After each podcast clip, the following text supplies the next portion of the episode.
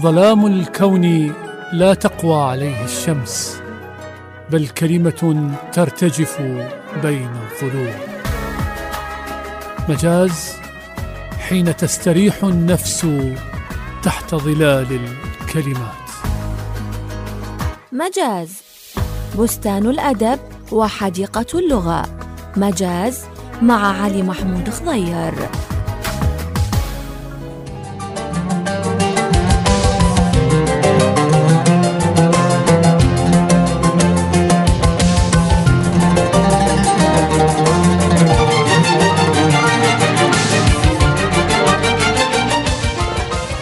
حياكم الله أحبتي أصدقائي المستمعين في لقاء جديد من لقاءات برنامج مجاز على الود والخير والعافية نلتقي ونرحب بكم من راديو تايم سكوير.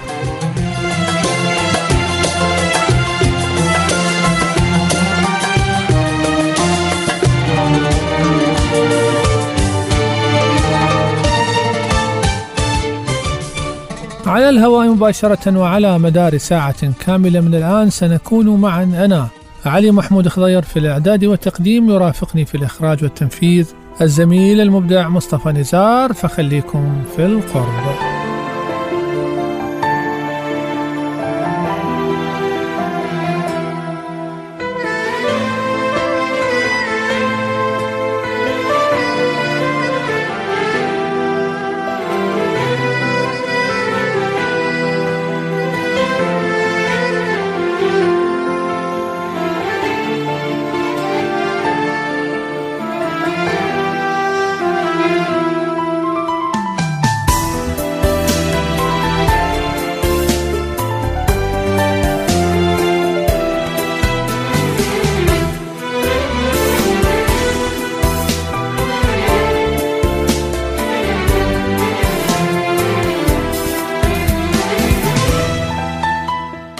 يا مرحبا واهلا وسهلا بكم أحبتي أصدقائي المستمعين في كل مكان في لقاء جديد من لقاءات برنامج مجاز. على الود والخير والعافية نلتقي.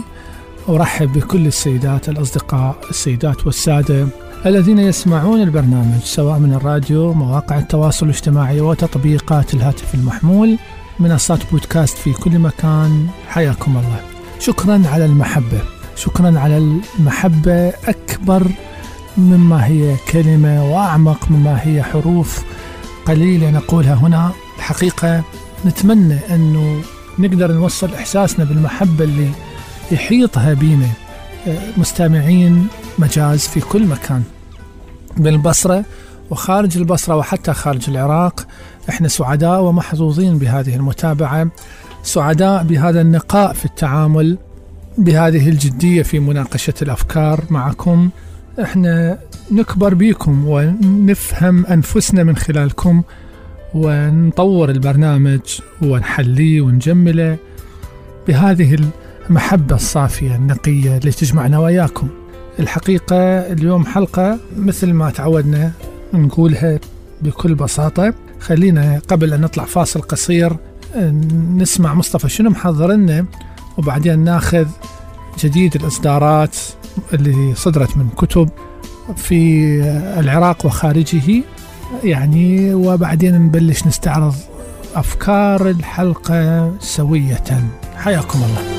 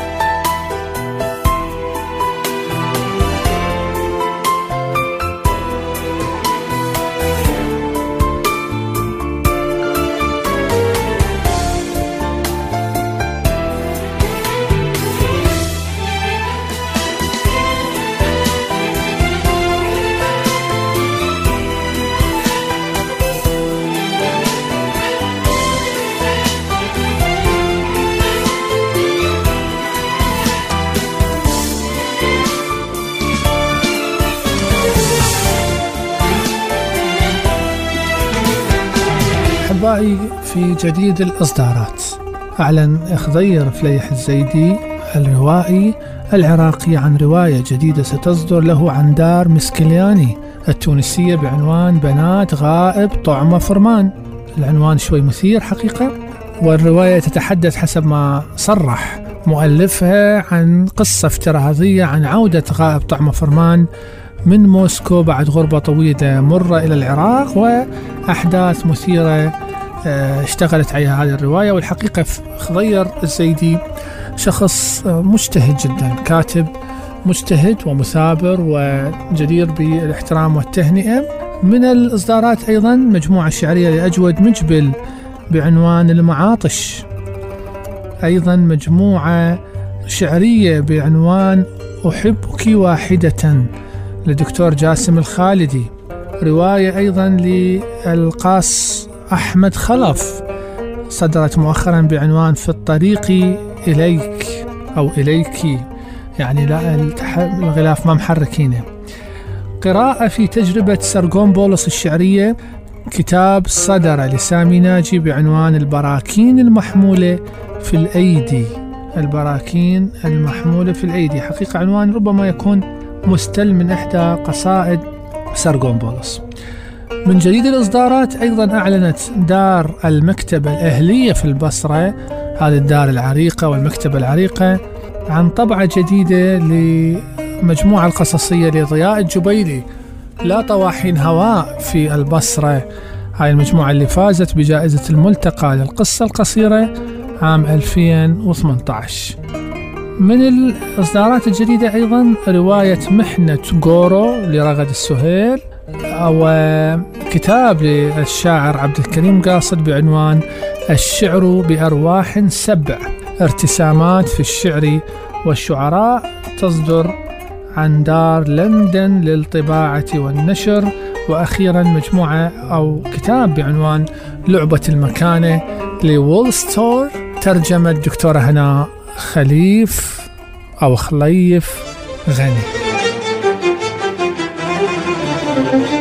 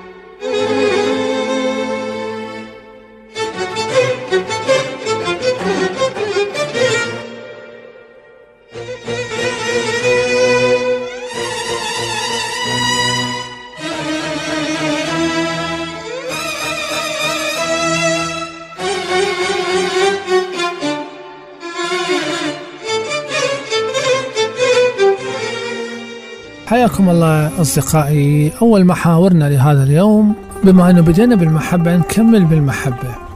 واحدة من الأفكار التي شغلت المفكرين في العالم على مدى التاريخ مسألة نقل المعرفة وحفظ المعارف خلال القرون والثقافات اللي كان هو تحدي ليس بالهين تجاوز حدود الوقت والترجمة. بمعنى أنه أنا كيف نقلت وحفظت أفكار كل الفلاسفة والمبدعين والكتاب عبر التاريخ. بس واحد يقول لي عبر التدوين نعم بس هو التدوين هذا شلون تم؟ ما كان قبل اكو المطابع وال يعني كانت عملية التدوين تكتنفها تحديات كبيرة لأن كان ببساطة المفكر أو الكاتب يعني تجهز جوا ايده إيش قد تتخيل؟ أكو ناس يكتبون جوا ايده إيش قد يعني؟ خمسة؟ عشرة؟ يعني محدودين بالنهاية دول محدودين وعندهم ظروف حياة. وهذا ورا خمس سنوات يقتل ورا خمس سنوات يتمرض ورا سنتين يسافر يطلع من البصرة.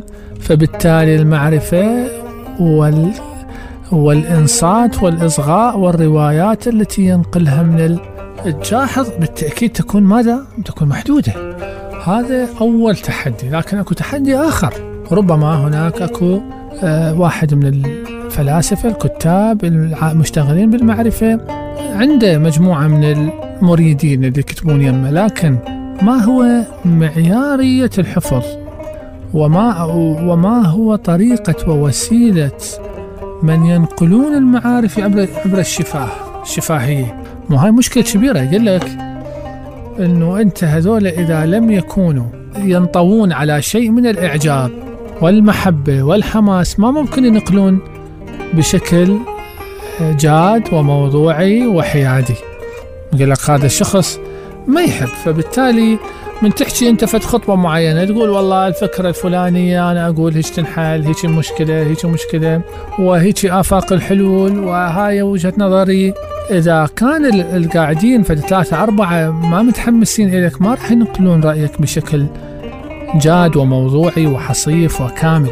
وهي هاي واحدة من الأشياء اللي شغلت الفلاسفة كثيرا والمفكرين يقول لك هاي المعارف اللي إجتنا خاصة الشفاهية خاصة الروائية بها الكثير من الكلام. حتى أنه قوته مرة قال أنه الشخص أنا اقتنعت اقتناع كبير أنه إحنا إذا ما عندنا إعجاب بكتابات وتصرفات الآخرين وما ننقل تصرفاتهم بداعي الحماسة أو لمصلحة المحبة يعني من الصعوبة أن تكون النتيجة جيدة لننقلها. تلاحظ شلون؟ لأن النفس البشرية يعني نفس بها كثير من المشاكل بها كثير أحيانا أحيانا تكون بها دناءة. ما يريد دائما إنه يبين المقابل إنه متألق زاهي مكتمل خاصة إذا كان نفسيته ضعيفة. يحاول دائما يشوش على الصورة الجميلة. معظمهم ما نقول الجميع.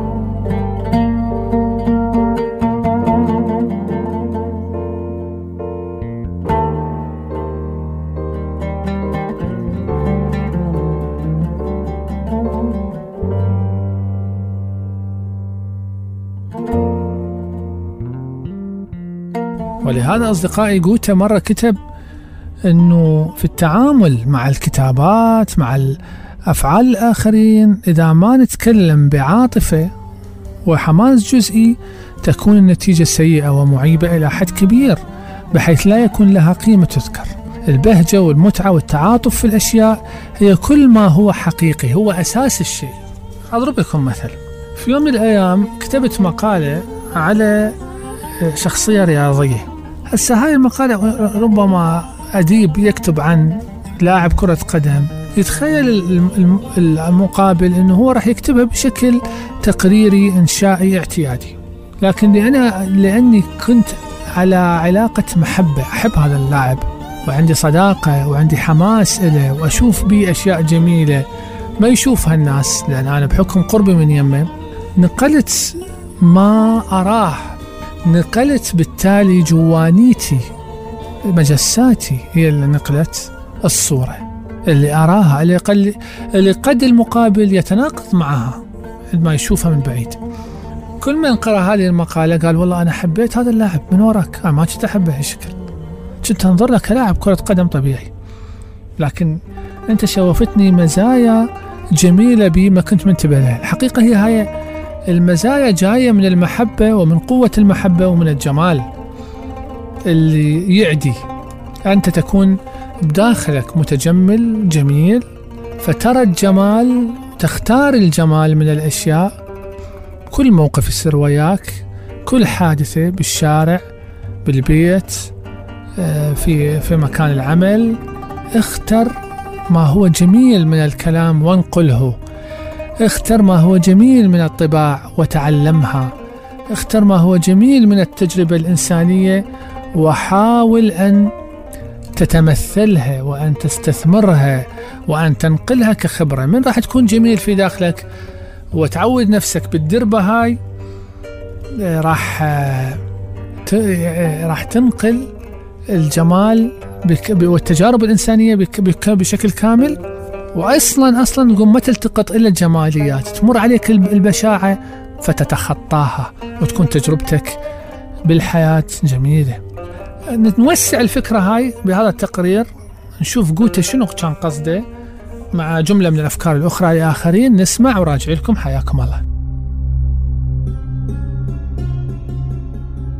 كتب بريتراند راسل في تأملات الطبيعة البشرية البناء والتدمير يلبيان الرغبة في السلطة على حد سواء لكن كقاعدة عامة يعد البناء أكثر صعوبة وبالتالي فإنه يعطي شعورا أكثر بالرضا للشخص الذي يمكنه تحقيقه. بعد جيل أعاد تكرار هذا الرأي دبليو اتش أودن في الإصرار.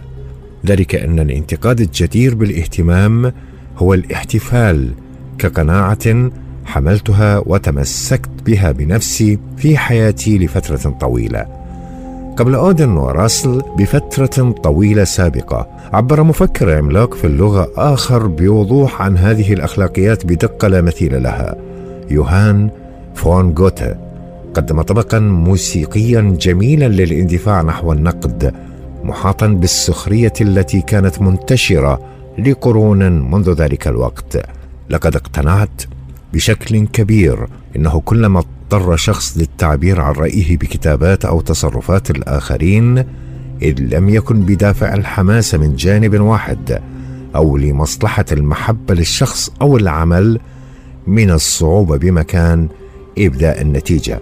إن التعاطف والتمتع بما نراه حقيقة هو الواقع الوحيد ومن واقع كهذا الحقيقة هي ما تظهر كنتاج طبيعي وما عداه يعد غرورا.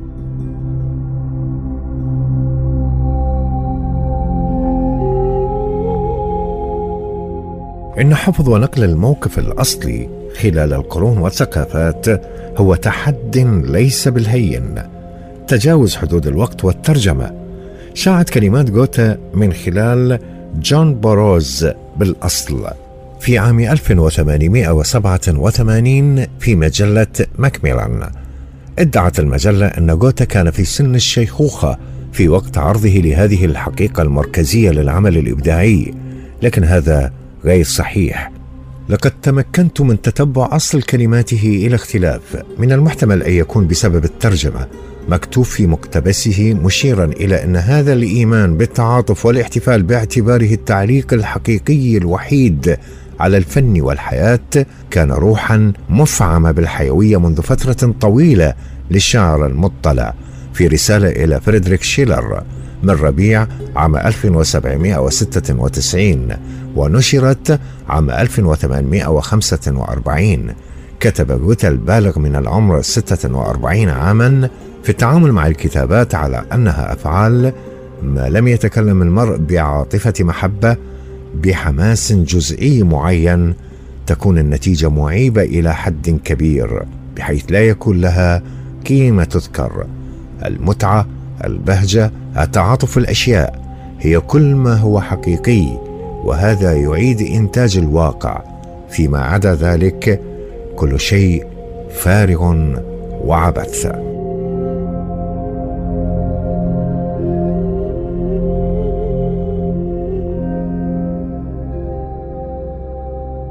بالتالي أصدقائي أنت راقب ما تقوله وراقب أفعالك راقب كيف تنعكس الحادثة على نفسك وكيف تصدر منك إلى الآخرين. راح تشوف نفسك من أي ملة. هل أنت من الناس اللي لا يرون سوى الجمال فيختارون الجمال؟ أم الأشخاص الذين يختارون القبح ويشيعون القبح بين النفوس وفي السلوكيات وفي الأذهان بما يجعله ظاهرة؟ وأنتم تشوفون المجتمع العراقي اليوم قد شايعة به القبح لحد ما بدت ناس بالأدباء يقول لك والله خلينا ندور جماليات القبح بعد بما إنه ما نقدر نحصل جماليات الجمال.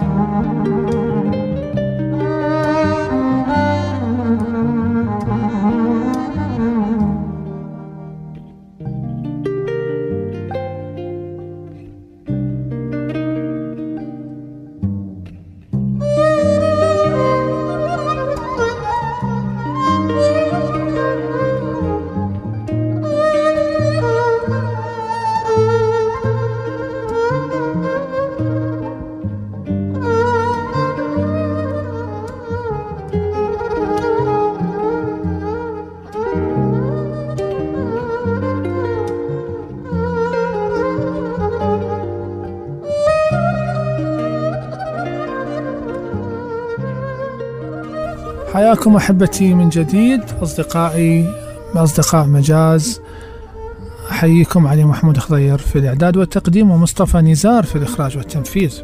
أصدقائي لحظات الحياة.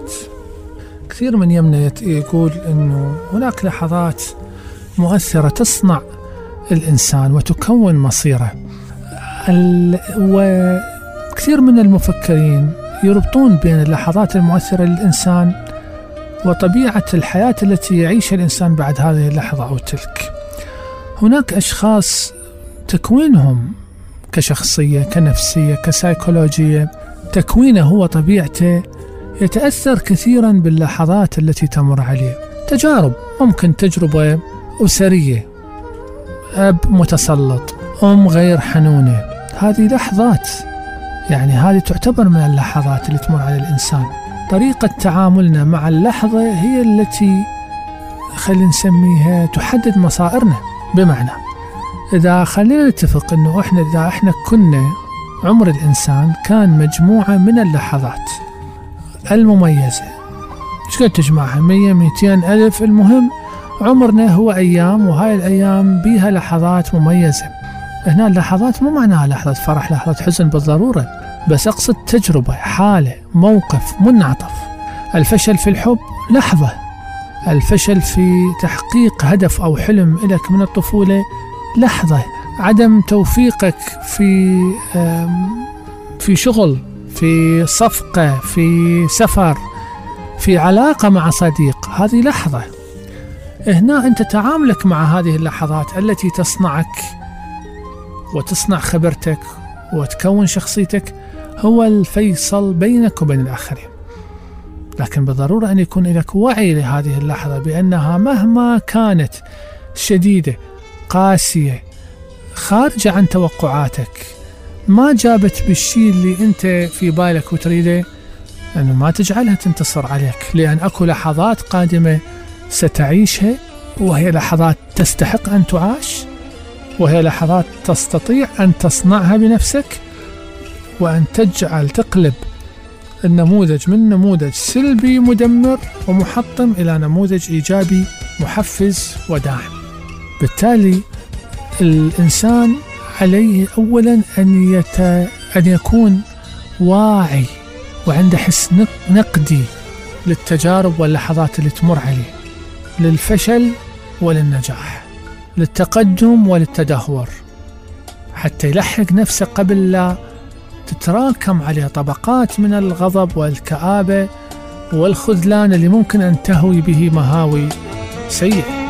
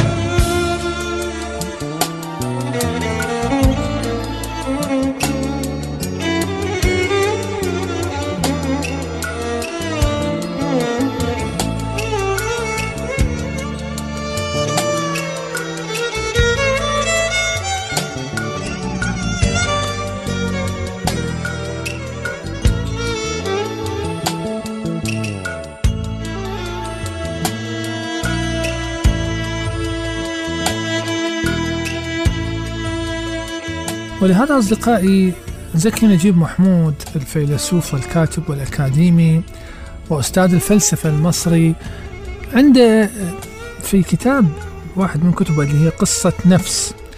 عنده في الطريقة رائعة في وصف اللحظات المميزة في الحياة. يقول أنت تباوع على حياتك ربما من سعتها قد ما تحسها واسعة الحياة يحس الإنسان بها أنه هو راح يعيش أيام طويلة وسنوات طويلة وكل أيامها كل يوم هو مجموعة كبيرة من التجارب واللحظات والساعات اللي ممكن أن يضيع في داخلها. لذلك يقول أنت من تباوع على حياتك بمجموعة أحداثها حتى تلتقي أو تحصل أو, أو آه فهمك اللحظات أو قيمة اللحظات الجوهرية مثل ما تباوع على لوحة فنية.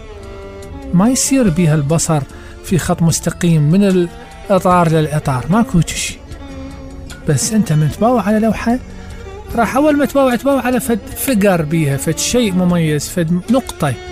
كأن تكون مثلا بلم قمر آه، مجموعة من الأشجار مثلا تركيب معين يشدك يلفت نظرك المرة الأولى.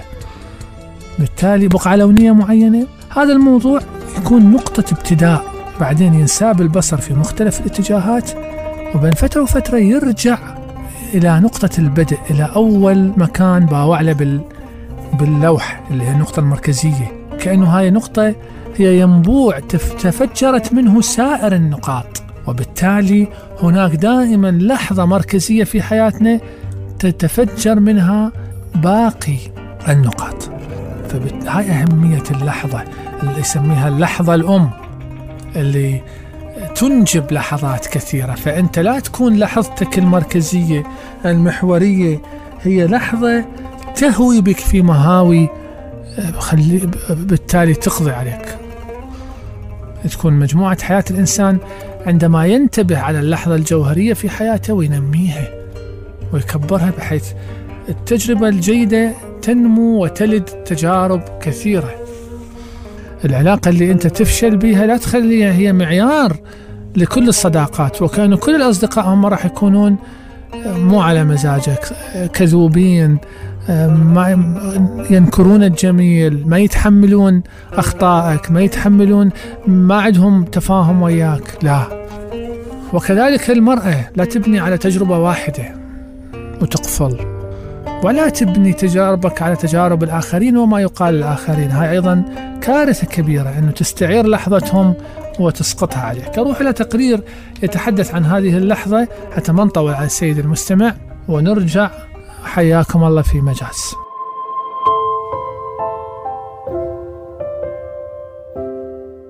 زكي نجيب محمود فيلسوف وكاتب وأكاديمي وأستاذ فلسفة مصري. من مؤلفاته المنطق الوضعي في جزئين وموقف من الميتافيزيقا. وتجديد الفكر العربي. كما تعد أحد أبرز مؤلفاته هي قصة نفس والتي تمثل سيرة ذاتية سيكولوجية له. ليست لحظات الزمن في حياة الإنسان سواسيه كلها من حيث قوتها في توجيه الأحداث وأثرها في تكوين الشخصية وتشكيلها فمنها ما قد يمضي ولا أثر له ومنها ما يكون له من بعد الأثر وعمقه ما يظل يؤثر في مجرى الحياة إلى ختامها. ولا عجب أن تجيء حياة الأفراد متفاوتة الوزن والقيمة متباينة الخصوبة والثمر. فمنها ما تتابع فيه اللحظات على وتيرة واحدة حتى لكأنها في نهاية الأمر لحظة واحدة مكررة معادة. فضلا عما تتصف به هذه اللحظة الواحدة من خواء. لذلك فهي حياة تمضي وكأنها لم تكن شيئا. لكن منها كذلك حياة تجيء لحظاتها ثقالا بأحمالها فتمضي تاركة وراءها اثرا يبقى على وجه الدهر امدا طويلا. وبأمثال هذه اللحظات الحبالة تصنع الحضارات وتبنى.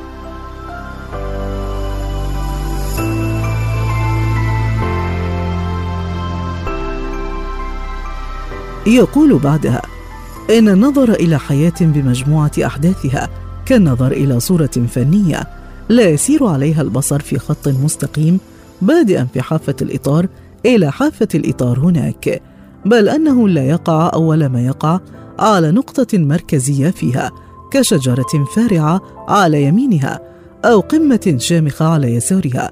أو بقعة لونية في أي موضع منها تلفت النظر إليها لتكون له نقطة ابتداء ثم ينساب البصر في مختلف الاتجاهات عائدا آنا بعد آن إلى نقطة البدء. فكأنما هذه النقطة المركزية ينبوع تفجرت منه سائر النقاط. وكذلك قل عند النظر إلى حياة فرد من الأفراد بمجموعة أحداثها. فهناك كذلك يتجه الانتباه إلى لحظات أمهات كانت حاسمة في توجيه صاحب تلك الحياة ثم تساءل بعدها عن معايير هذه اللحظات المحورية في تشكيل الإنسان وإذا ما كانت لحظة الميلاد أحدها فيجيب.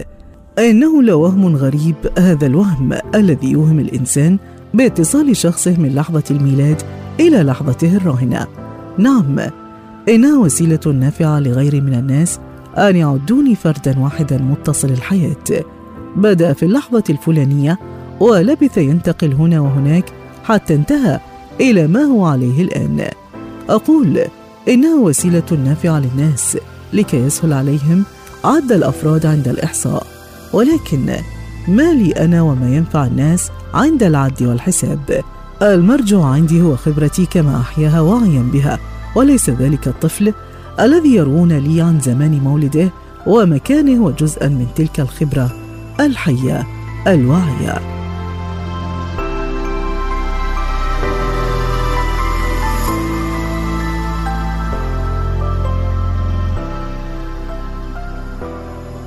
ومن جديد الإصدارات أصدقائي رواية للكاتبة لونا قصير بعنوان أخطاء وخطايا. وكتاب للشاعر والكاتب فارس حرام بعنوان أرض جاهزة للفاشيين. عن دار نابو للنشر والتوزيع. هذه كتابين وهناك أيضا كتاب لشتيفان فايدنر بعنوان Ground Zero الحادي عشر من سبتمبر أيلول وولادة الحاضر عن منشورات الجمل كتاب أيضا مهم صدر مؤخرا عن التاريخ السياسي. ونطلع فاصل.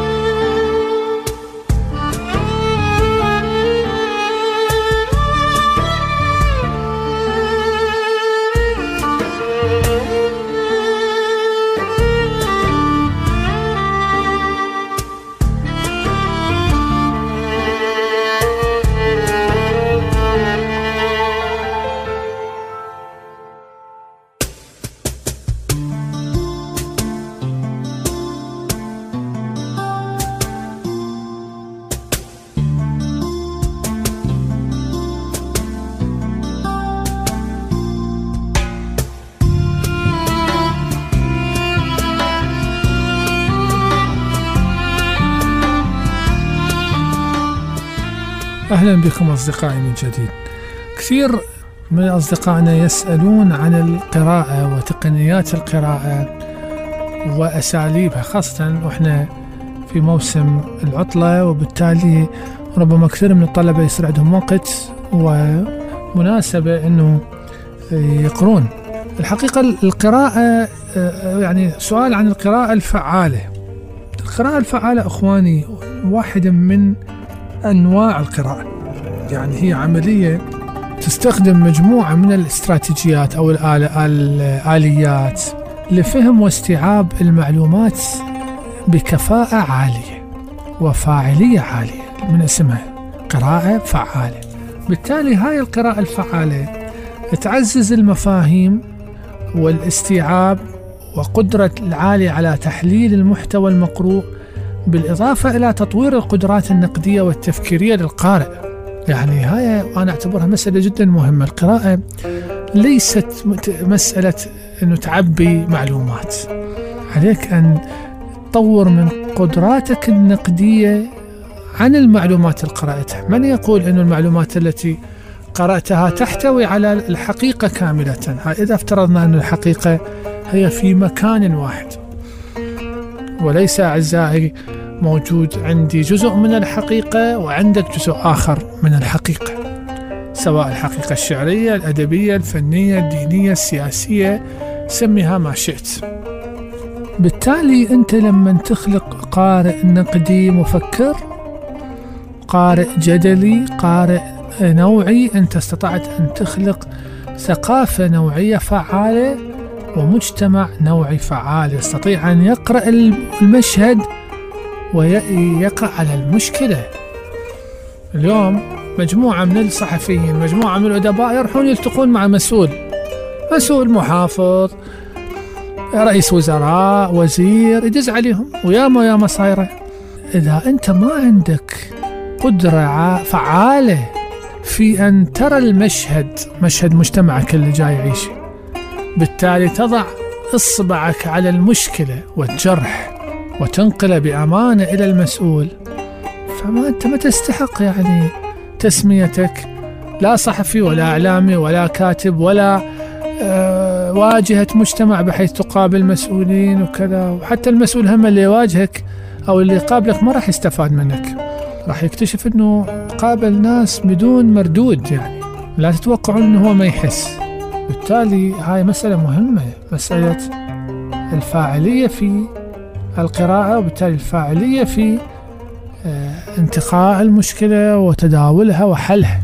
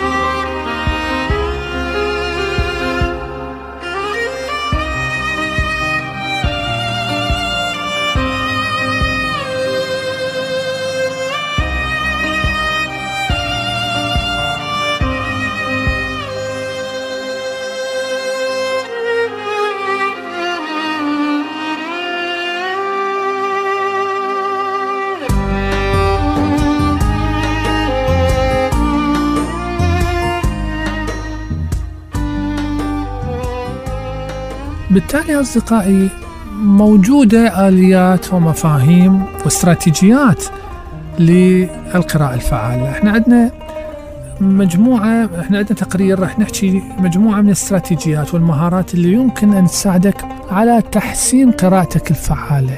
لكن أنا أدعوكم أيضا أن تسألوا أنفسكم هل إحنا نمتلك قراءة فعالة؟ هل إحنا قراءتنا فعالة؟ ما هي مصادر كتبنا؟ وكيف نقرأ؟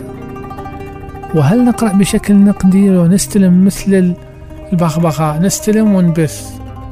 ونردد الأفكار اللي تجينا عن الأشياء اللي نقرأها من دون أن نتفهمها ونتمثلها ونستوعبها ونشو نعرضها على العقل نعرضها على التجربة الاجتماعية ونشوف صحتها من عدمها.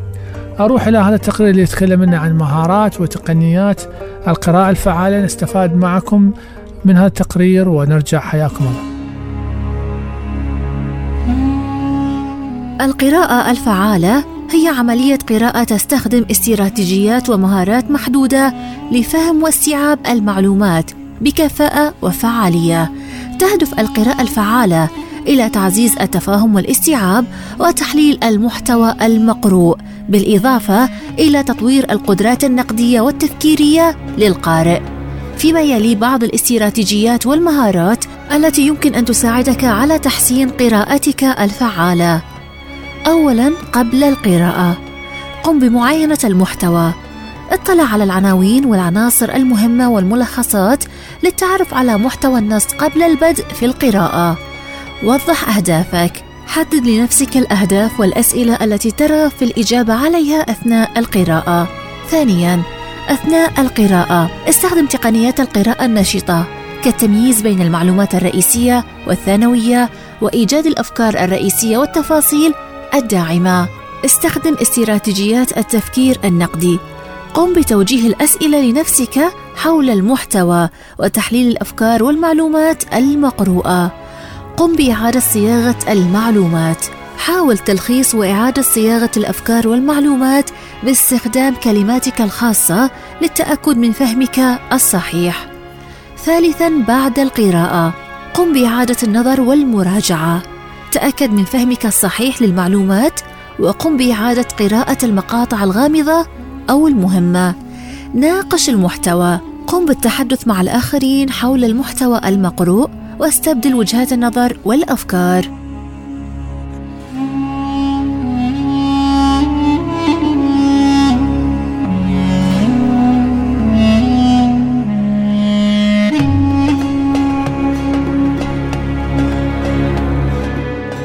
إليك بعض الأمثلة على القراءة الفعالة.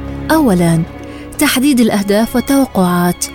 قبل البدء في القراءة، حدد أهدافك وما ترغب في تحقيقه من خلال القراءة.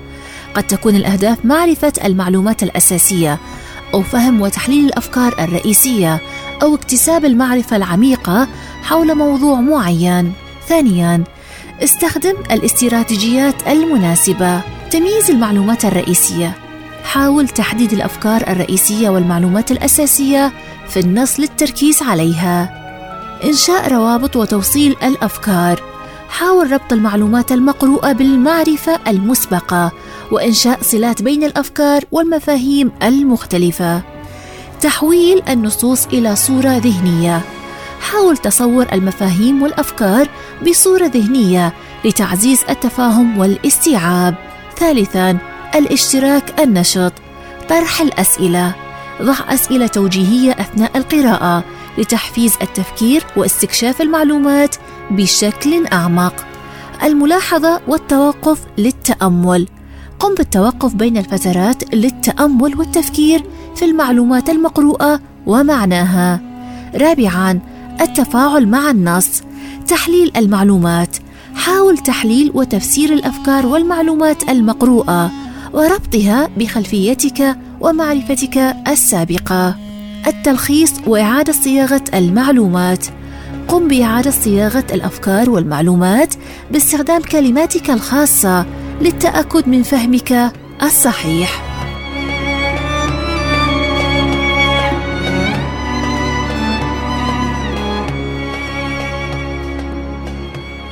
إذا أصدقائي مع نهاية هذا التقرير نصل إلى نهاية حلقتنا لهذا اليوم. يا رب تكون الحلقة ممتعة ومفيدة. وقدمنا بها الشيء يناسب الوقت هذا الوقت الحار اللي جاي يمر علينا والله يساعد كل شخص هسه ينتظر الكهرباء أو الحرارة عالية عنده.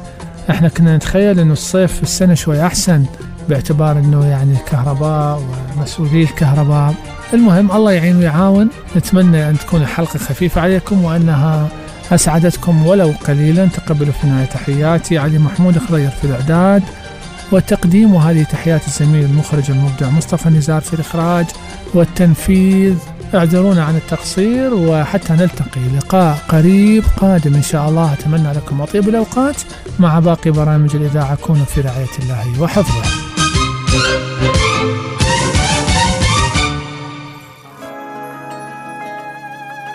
ظلام الكون لا تقوى عليه الشمس بل كلمة ترتجف بين الظلوم مجاز حين تستريح النفس تحت ظلال الكلمات.